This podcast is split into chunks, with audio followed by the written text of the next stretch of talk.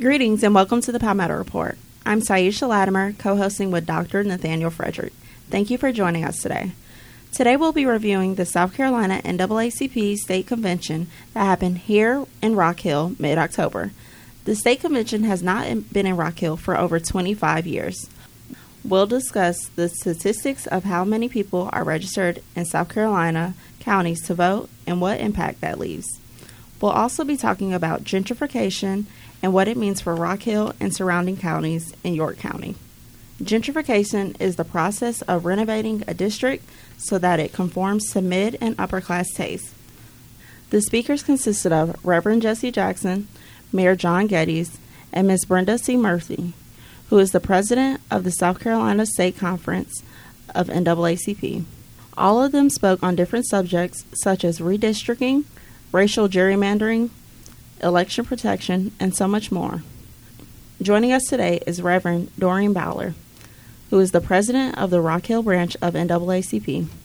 Bowler works closely with the City of Rock Hill by being the Neighborhood Empowerment Community Engagement Coordinator and organizing events like Inside Rock Hill and Rolling in Rock Hill. Thank you for joining us today. Thank you for having me. So, just again, could you give us a quick recap of the state convention? Yes, the convention um, included different uh, workshops that included uh, workshops on election protection, on um, gerrymandering, on the um, importance of being registered, and tips on how to get uh, different things you can do to register people to vote. Okay, so you feel like these were the key factors from the event? It was. Our focus was on uh, we vote, we count, we matter. And the focus was on the election a lot, and it was also on uh, the 2020 census. Okay. So, what was the highlight of the event to you? Oh, to me, the highlight was uh, seeing Reverend Jesse Jackson, getting a picture with him, of course, and uh, hearing him speak uh, during our uh, during our gala. Can you speak to uh, the state of civil rights in Rock Hill at this moment? Um, at this moment, um, I think we are in in Rock Hill. I yes. think we are in a good place. It's always room for improvement, and it's always room to um, to have uh, that talk at the table because some things that we as African Americans go through are not understood by other ethnic groups. And so it's always good to be able to come together and to just share the things that we are concerned about in order that people can understand and then they can see uh, why it's better not to say certain things. Uh, and it's better not to um, expect certain things that, that, that affect uh, African Americans. Are there issues specific to uh, African Americans in Rock Hill rather than in other areas? Like, are there specific issues here? I think the most specific issues in mm-hmm. Rock Hill are affordable housing. Mm-hmm. And, and that has been a that has been a major uh, concern. Uh, it has been addressed uh, somewhat, but it's still a concern for uh, for in NAACP as well as other groups in Rock Hill and in New York County. What do you feel like is the first step to making these changes available? Um, I think it's um, educating residents because we have a lot of people who are renting, and it's crazy what what the uh, cost for rental is, and to show them how they can become homeowners. There there are some programs that can assist them with home ownership, uh, even first time home buyers, uh, as well as um, houses like what uh, Habitat for Humanity of York County build. Um, but some people, you know, uh, why they uh, don't always um, seek those types of services, and sometimes they don't. They're not aware of them. So it's bringing awareness to what is available. It's educating them on how they can become homeowners and where uh, the places that they can go, and it's also um, identifying uh, funding uh, for more affordable housing in York County. What does gentrification mean to you? To me, it means displacement of uh, low to moderate, moderate income families. Uh, to me, it means uh, I've lived in a section of town all my life, and then all of a sudden, um, uh, property is being purchased and uh, uh, the property is being bought up, and I can't even afford to stay there or live there anymore.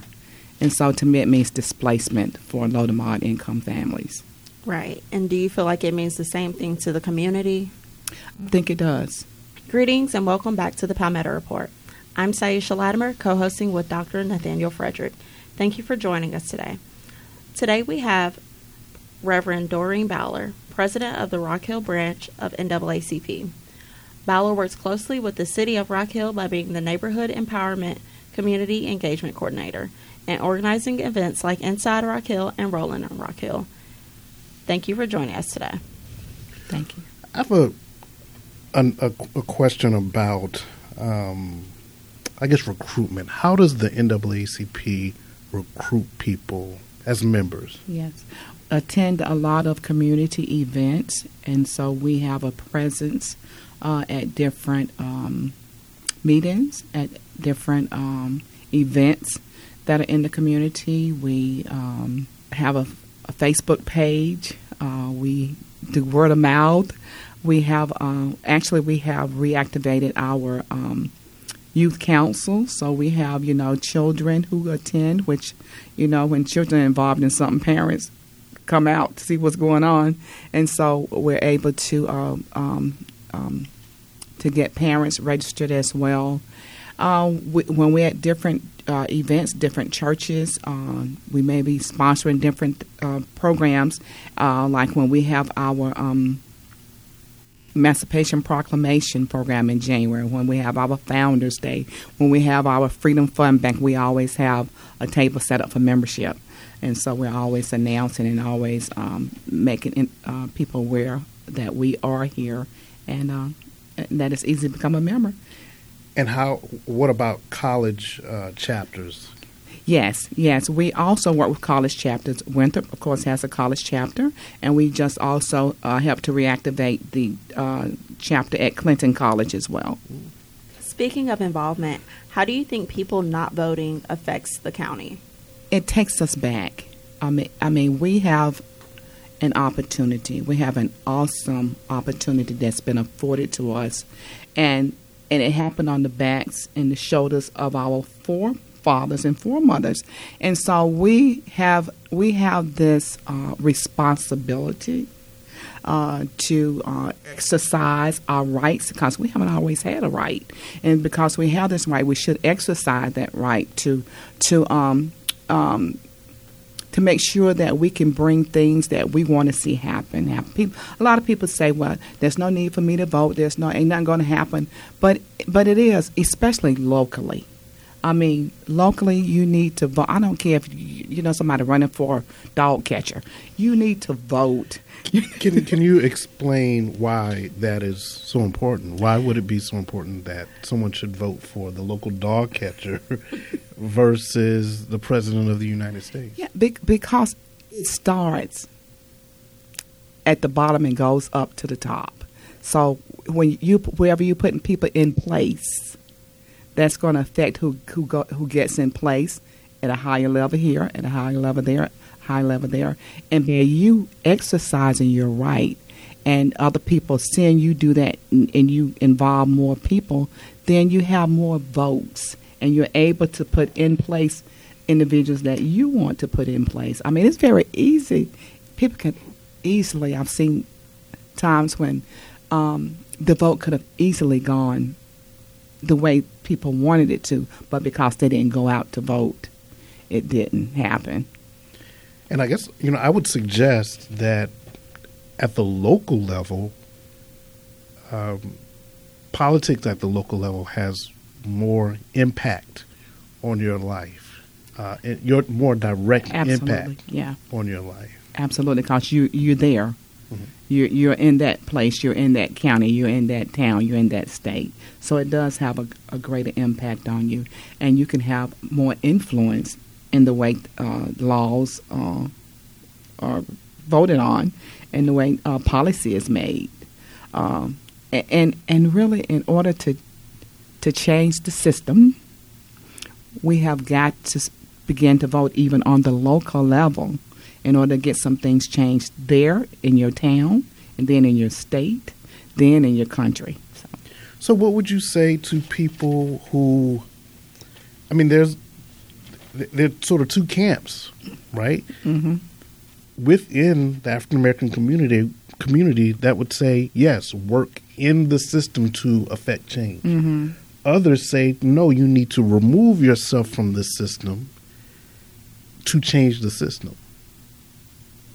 How do you how do you respond to those two different camps? How how can you affect change in something that you're not involved in? Well, some would say, you know, the the, the system itself is corrupt. Mm-hmm. So why participate in the system? And if you work outside the system, y- you can affect change that way, right? Essentially, you know, work for self, advocate for self. So there are those two different camps, and I think that's in some ways where the uh, maybe the criticism, some of the criticism has happened, at least among some of the youth. Mm-hmm. So, how how does the NAACP sort of respond to that these days in, in a in a woke environment? Well, I think what I would say to that is, okay, I live in in Rock Hill. Uh, I even work for municipal government in Rock Hill, uh, so I can see some things that that are going on, some things that are happening. I can see what I feel should be changed. I know what resources I need to connect with in order to, for that change to affect that change.